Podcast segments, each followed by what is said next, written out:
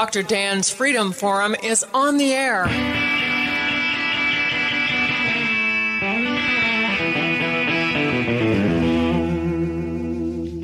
Never send to know for whom the bell tolls. It tolls for thee.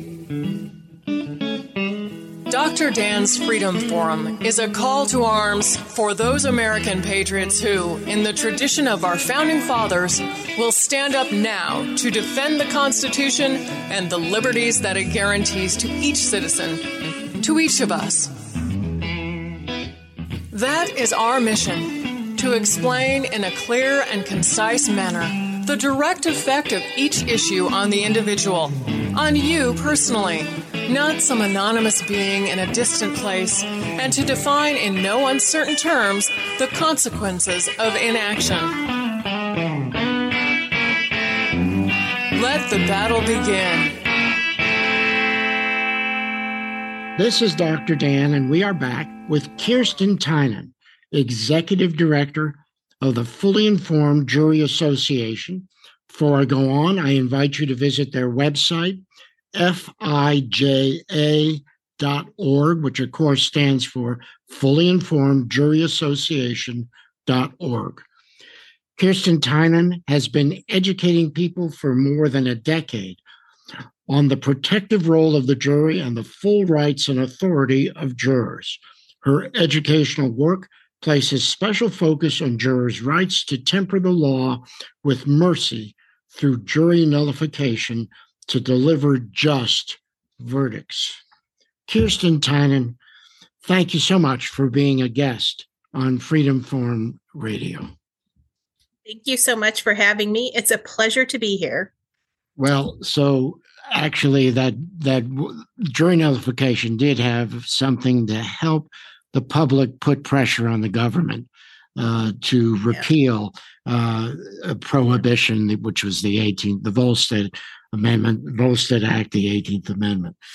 So um, let's talk just uh, just a bit about the Fully Informed Jury Association, your group, because obviously the most important thing that we can hope to do is to educate more and more people in what what this is all about, on how and not only what it's about, not only how to do it, but why this is so important for justice in our country. Um, so I'm not sure what the question is there, but I'm sure why it's so important. Is that is that kind of where we're going? No, I'm, I'm, I'm sure you're going to be able to find okay. an answer. You haven't had any problem finding an answer so far.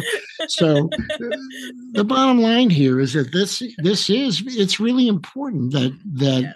that we educate people about this because as the government gets larger and larger, and it is inevitable that there will be more and more overreach of government through the judicial system is what, and we've seen this over the last 10 to 20 years, there's more pressure uh, on people because of the overreach of government. Uh, and the uh, government, as it gets stronger, it works through the judicial system to punish people who don't agree with the government. And that is where one of the most important uses of jury nullification has got to come your group, the Fully Informed Jury Association, I assume that you're wanting to fully inform jurors. Is that not true? yeah, that's correct. Uh, we do our best to fully inform as many people as we can. Um, I kind of look at it as um, if you look at what what does the Constitution say is how we settle disputes in this country. In the body of the Constitution, it calls for criminal trials by jury in the uh, Bill of Rights, we have the Fifth Amendment calling for grand juries, the Sixth Amendment, once again, calling for criminal trial by jury, the Seventh Amendment calling for civil trial by juries, and the Ninth and Tenth Amendments basically protecting jury rights that existed at the time of the founding. Um, basically saying, hey, nothing in this is going to disparage other rights that are retained by the people in the states. So Jury rights were extensively protected, but how do things get settled? we have almost no criminal trials by jury or civil trials by jury anymore. A lot of civil cases are settled by judges making the decision. And the vast, vast majority of criminal trials by jury or crim- criminal trials are adjudicated by plea bargaining. Over probably over 97% at this point. Um, the last I checked, it was certainly over 95%, but I haven't seen more recent numbers, and it has been a number of years since that. But what the constitutional way of settling accusations of breaking criminal laws is almost non existent anymore. It's settled by prosecutors basically putting the screws to the accused. Um, if you look in uh, Arizona in Maricopa County, I have to check up on this, but there is a civil suit against the Maricopa, Maricopa County Prosecutor's Office because the way they deal with plea bargains, there is a cover sheet on the plea bargains offered to people that basically says, take this pretty much immediately, or we're going to revoke it and we're going to give you a much worse deal and we're going to prosecute you as hard as possible, kind of thing. They're basically threatening people into taking a plea bargain before they've even seen you know what discovery might be available. And there is actually a, a book written by a i think he's a senior a judge on senior status now so still active but not you know a full-time judge. But he basically talks about how even innocent people are pleading guilty because it's so dangerous to try and exercise your right to trial by jury if you turn down a plea bargain you will and you are somehow convicted even if you're innocent you can be convicted. Keep in mind what i said about um, motions being filed that limit the information that be, can be given to the jury uh, judges pre-screening your defense and deciding whether or not you're allowed to defend yourself in the way you want and that sort of thing. So we actually have a lot of innocent people at, at significant risk of being convicted in a trial by jury and if that happens you will often find that the prosecutor's um, argument for how much punishment will include a memo that says because this person demanded their right to trial by jury, they should be punished more because they wasted the court's time, they're wasting taxpayer dollars. It's a constitutional right. And the fact that you exercise a constitutional right is being called out as a reason to punish you more. And if you look at the data, you will see, uh, I believe it's the National Association of Criminal Defense Lawyers has a recent report out from maybe two or three years ago that explains how harsh the trial penalty is. I used to call it the trial tax, but um, a philosophy professor, Mike Huemer, pointed out to me that when the government taxes you, it gets something, it gets your money. But in this case, they're not even getting anything else out of it except for they get to hurt you more. So it, it's a trial penalty, and you will be punished far more harshly than you were offered in your plea bargain. So I, I like to think of it as a math problem this way. What the prosecution offers you in their plea bargain, that's the minimum they're willing to settle for. That's what is really fair. That's what they think that that's what they're saying is fair enough for them to go with it. Anything beyond that that they ask for because you went to trial, that is punishing you for exercising a constitutional right. It has nothing to do with whatever offense you are said to have been um, guilty of. So basically, they're punishing you many times over more harshly for exercising your right to trial by jury than they are for the actual offense that they are saying that you committed. So, very disturbing situation there that it is now grown to the point where even people who are factually not guilty are afraid to stand up for themselves in court because should it go wrong, I mean, the stakes are just too high. It is almost mentally ridiculous mentally uh, i don't want to use the word insane but mentally a poor choice it's almost mentally a poor choice at this point to go to jury trial. Eh, the people who do are just such brave people. I hope that when we sit as jurors, we should give due consideration to the fact that someone who actually is innocent sitting there or someone who has broken the law but had a good reason for doing so or harmed nobody in doing so those people sitting in that seat it took a lot for them to get there they they had to have quite a lot of fortitude to get to that point.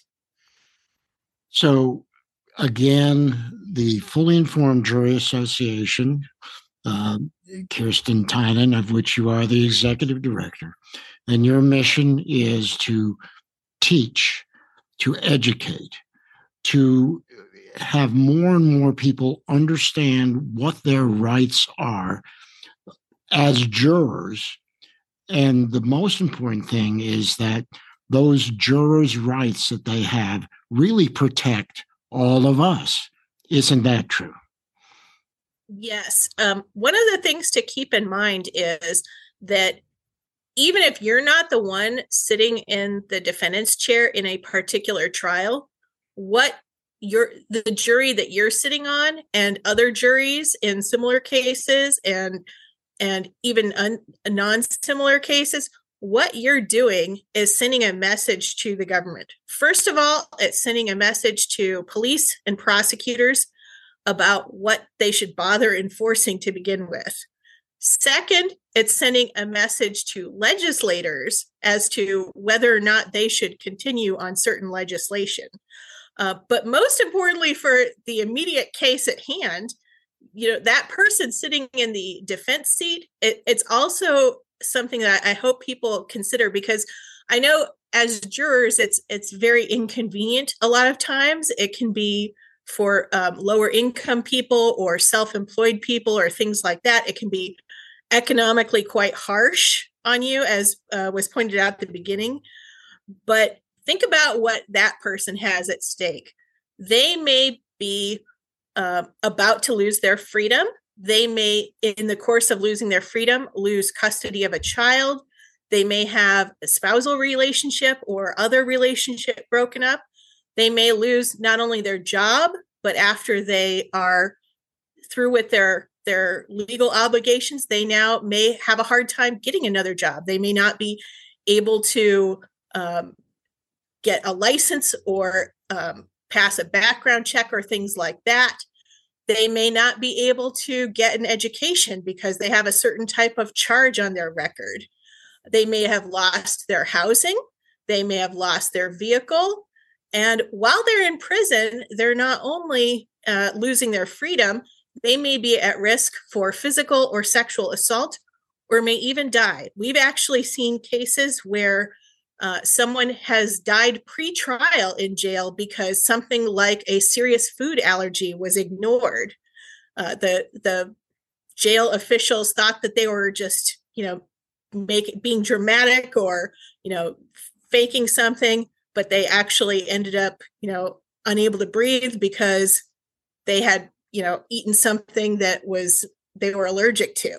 So it's a very serious thing for someone to be sitting in that seat. And I hope that as serious as it is for us as jurors to have our time taken up, that we also give consideration to if we were the ones sitting in that seat, what would we want our jurors to do for us? And uh, I know a lot of people are probably immediately thinking, well, I'll never be sitting there because I didn't do anything wrong. Folks, we are not living in a time where you have to do something wrong or break the law to be ended up eh, to be end up to end up in that seat. Uh, the government often accuses people for political reasons. They often accuse people um, for person if it's a certain person, you know, has a conflict with someone else, they will throw their weight around. Uh, there, there are just mean people who have made it into positions of power. There are uh, malicious people who have made it into positions of power it's not about it, it, just the fact that you're accused does not mean that you're guilty or that you've done anything wrong um, no matter how much we are conditioned to assume otherwise.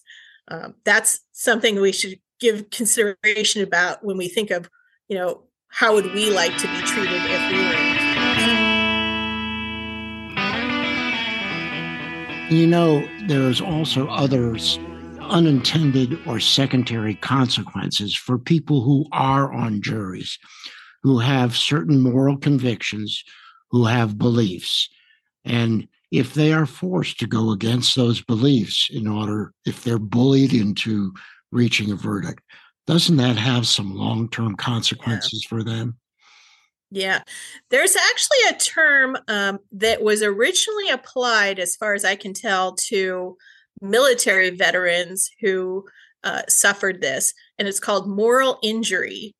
And it's when you are you either witness or are forced to participate in something that crosses your the moral lines you have drawn as your boundaries, and that has been expanded as they they look into how this affects people to other areas and i'm hoping somebody does some research on juries because the calls i've gotten over the years and the emails from people who are you know I, I voted this way but now i wish i hadn't especially in death penalty cases imagine you voted that someone should be put to death and then you later found out that you weren't told all the information or that you were told some false information or that something had been withheld that the defense would you know could have used to prove their innocence you know some piece of evidence that might have had dna that was relevant something like that and now you are looking at oh my gosh what what have i done i mean it's not necessarily intentional but it rises to the level of asking you know have I been complicit in killing someone? You know, so it, it, it's it's a very serious thing to to take into consideration. And even if it's not a death penalty case, if you send someone to prison, uh, there was a, a case uh, that one of the jurors, I think, wrote. I don't remember which publication, but he wrote an editorial. Um, a man had been convicted. I believe it was a first time offense. He had been convicted of some low level um, charge, a drug charge. I can't remember it was sale or possession or, or whatever. Uh, but he ended up getting into prison and killing himself. And the juror was horrified.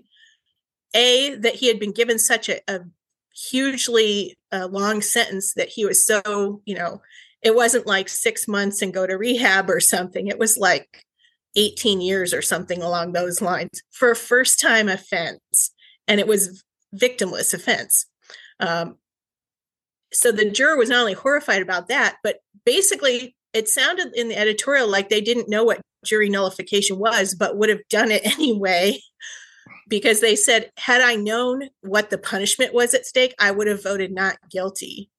And it's like, yeah, you you didn't because no one told you. You didn't know you were told to ignore the consequence of your action and pay no attention to what the punishment could be. You were told that you shouldn't vote based on your sympathies with the accused, that you should only decide whether or not the law had been broken, not whether it's just. All these things came into play. And then that person has to live with it for the rest of their life. It's it's a disturbing thought.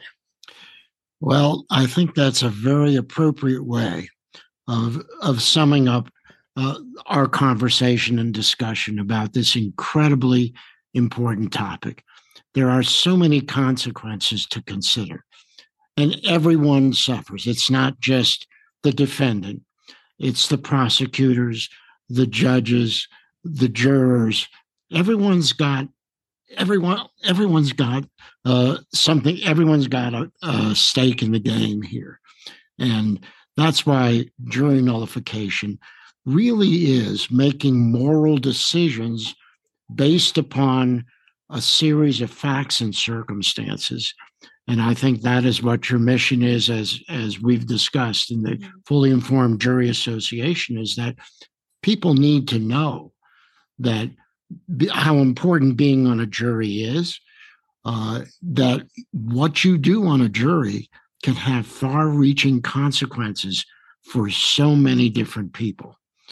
And that's why uh, Kirsten Tynan of the Fully Informed Jury Association, fija.org. Please go to their website. And I want to thank you for being a guest on Freedom Forum Radio and giving us an incredibly uh, far reaching and important discussion of jury nullification. Thank you so much for including us. We appreciate you helping get the message out and educating people. And that concludes another episode of Dr. Dan's Freedom Forum. Join the battle on our website, www.drdansfreedomforum.com. The right to own private property that cannot be arbitrarily confiscated by the government is the moral right and constitutional basis for individual freedom. original sin.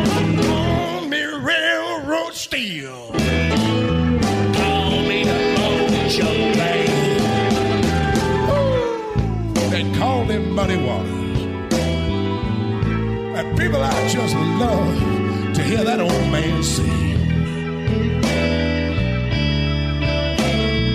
Hmm, wait. Yeah, when I play the hoochie coochie man, I get joy in everything. Everything, everything, everything gonna be this morning.